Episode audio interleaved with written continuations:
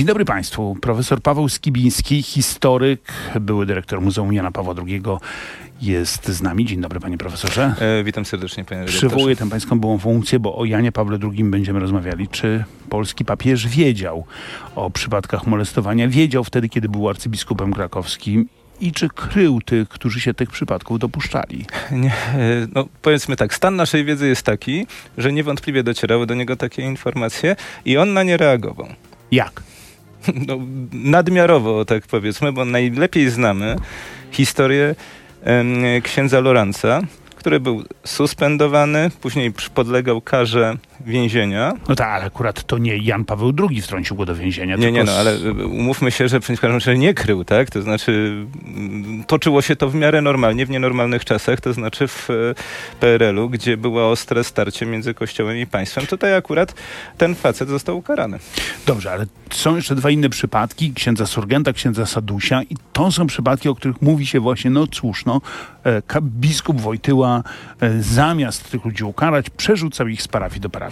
No zaraz, momencik. Jeżeli chodzi o księdza Surgenta, to jest taki przypadek, kiedy został on odesłany do diecezji, której on podlegał i biskup Wojtyła zrobił to, co powinien zrobić, to znaczy wyrzucił go ze swojej diecezji i przekazał do innej, tak? To jest jakby jedna rzecz.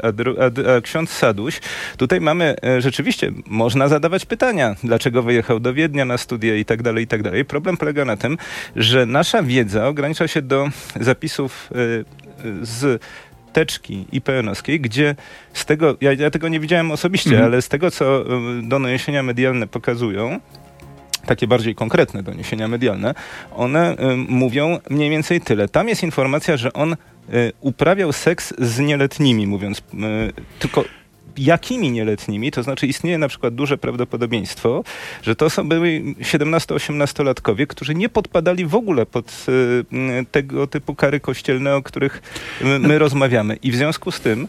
To są trzy znane przypadki, ale czy ich nie było więcej? To znaczy, proszę zwrócić uwagę... Panie profesorze, bo cały zarzut polega nie na tym, że papież sam dopuszczał się jakichś złych rzeczy, tylko że podlegli mu księża, dopuszczali się ich, a papież, czy to z niewiedzy, czy z jakiejś nadmiernej wyrozumiałości, nie reagował. Znaczy, ja bym powiedział tak, ten ciężar dowodowy to spoczywa na oskarżycielu, tak? Ci ludzie, którzy publikują te materiały, podobno pracowali przez lata nad zgromadzeniem materiału dowodowego.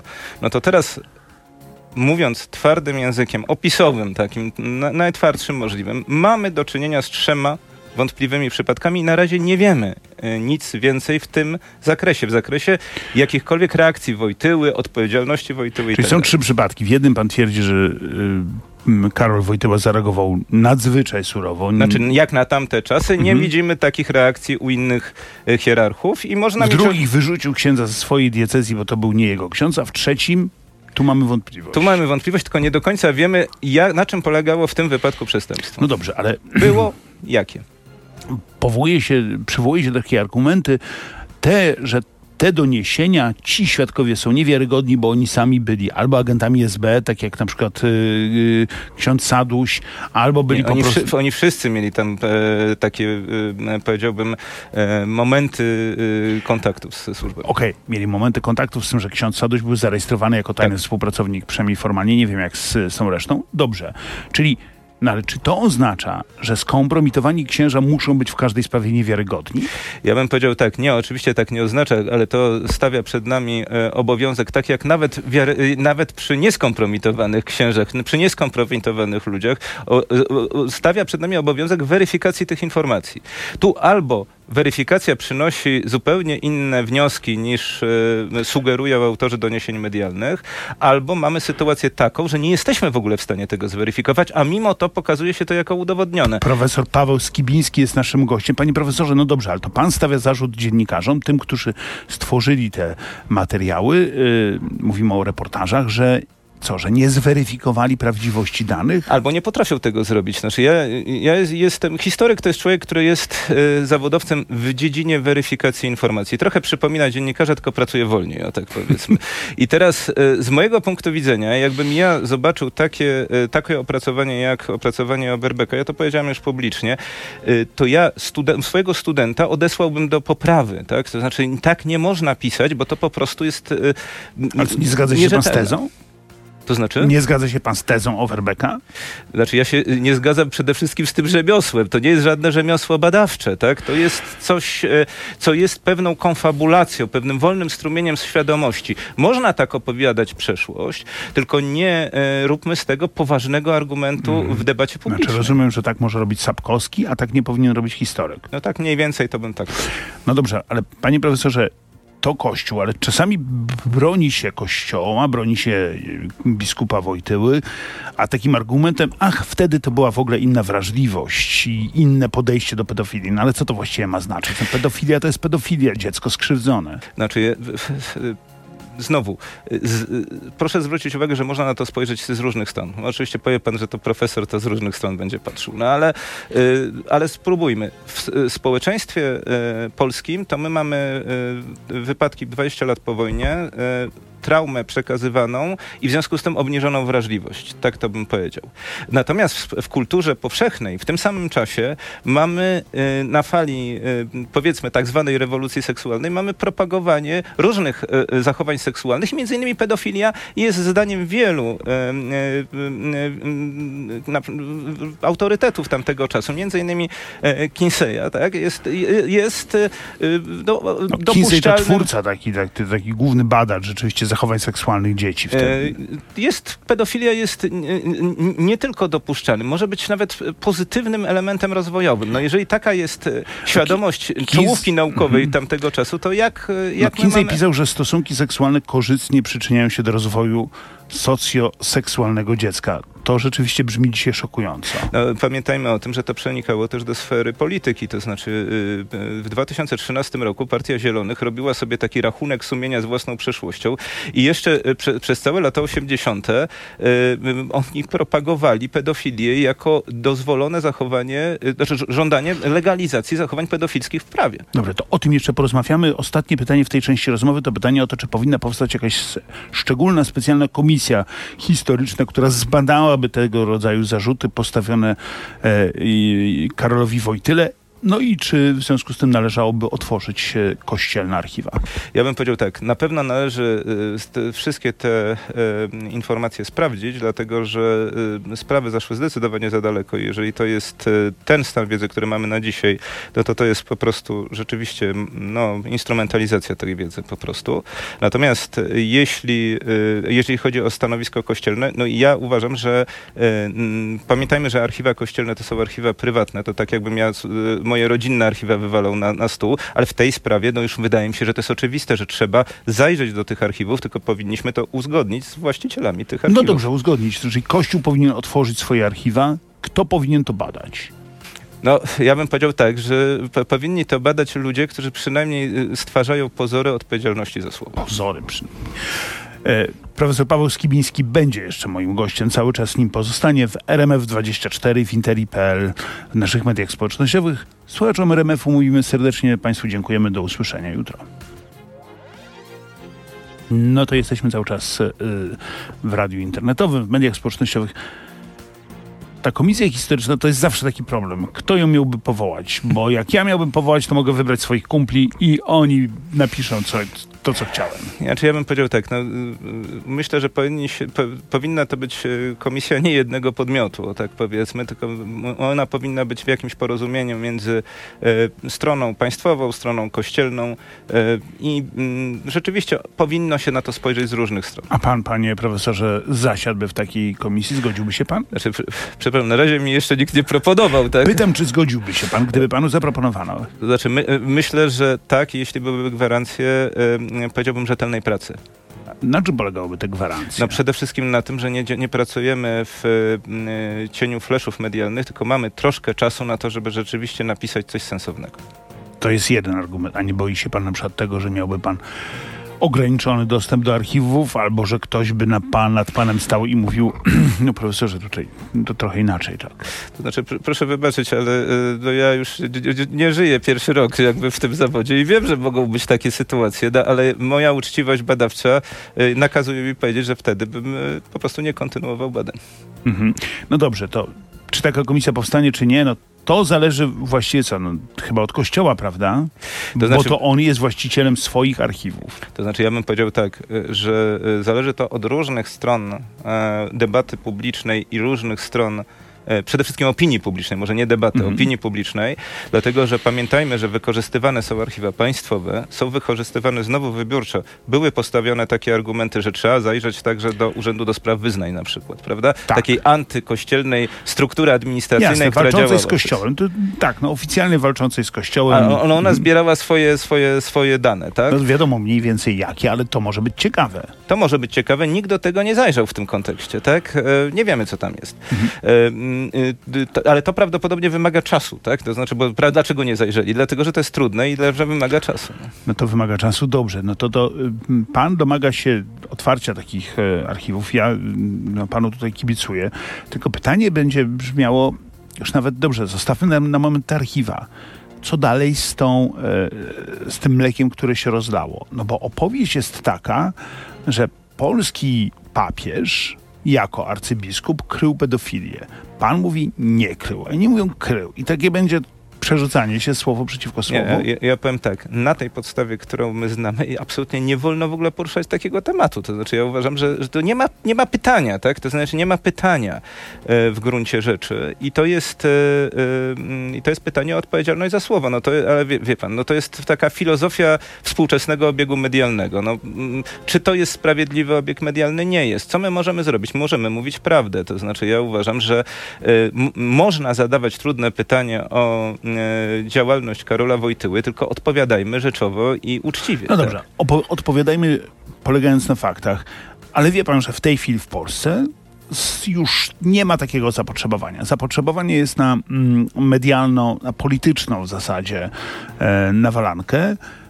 Otóż papieża zapisano do PiS-u, jak twierdzi opozycja, a opozycja zajmuje się wiwisekcją drobiazgową jego przeszłości. To znaczy, mówiąc zupełnie wprost, to nie cała opozycja, tak? No, nie cała, to jednak tam jest, efekt mamy taki, że opozycja się podzieliła, PiS broni papieża i tak dalej. Tak, to prawda, papieża broni też PSL, od razu powiedzmy, że... Tak, Konfederacja i parę innych jeszcze sił, tak? I teraz pamiętajmy o tym... Ale właśnie... Czy pana nie razi, panie profesorze, to jak politycy zastępują historyków i zamiast argumentów pojawiają się takie wrzaski i właściwie już nieważne, co się dzieje. Znaczy, przepraszam, ale pan mnie przecenia. Ja nie mam takiego wysokiego poziomu estetyki, żeby aż tak się z tym przejmować. To znaczy, politycy mówią o rzeczach, które są w obiegu publicznym, tak? I mają prawo o tym mówić. Natomiast historycy są od tego, żeby badać. I w tej chwili zrobiono coś takiego. Powiedziano, że zbadano, podczas gdy nie zbadano. I ja w tej chwili uważam, że moja rola jako historycy, którzy bronią papieża, przepraszam, nie historycy, politycy, którzy bronią papieża, tak, to też niczego nie zbadali, a oni już wiedzą, że tam nic nie ma. Ja bym powiedział tak, niech pan będzie też sprawiedliwy. Używają różnych argumentów, między innymi takich, że autorytet tej rangi, trzeba szukać jakichś argumentów, żeby w niego walić. Tak? To nie, jest... ja wszystko pojmuję, tylko mnie po prostu dobija to, że jak zawsze w Polsce już nieważne są fakty, ważne jest tylko, kto mocniej tę drugą stronę walnie. No. Znaczy, też ubolewam, ale zastanówmy się, co możemy zrobić. No ja ze swojej strony jako historyk mogę próbować zbadać. Spróbuję z panem rozmawiać o faktach. Dlatego wrócę do tych faktów, bo tam jedna ciekawa rzecz. Rzeczywiście to dobrze. No to wróćmy do tego argumentu, że na papieża Wojtyłę, a w zasadzie na arcybiskupa Wojtyłę patrzy się ahistorycznie, czyli że z dzisiejszym podejściem patrzymy na to, co się działo 60 lat temu, właśnie w latach 60., wtedy, kiedy Karol Wojtyła obejmował arcybiskupstwo w Krakowie. rzeczywiście tak, ma pan rację. Wtedy uważano, że jak grzesznik, czyli taki ksiądz tam posypie sobie głowę popiołem, powie, że już nigdy więcej i się go przesunie do innej parafii, to on już nigdy więcej. Nie no, tam były opinie psychiatrów, no różne takie rzeczy, które byśmy pewnie i dzisiaj zastosowali w takich sytuacjach, żeby zorientować się w ogóle, z czym mamy do czynienia.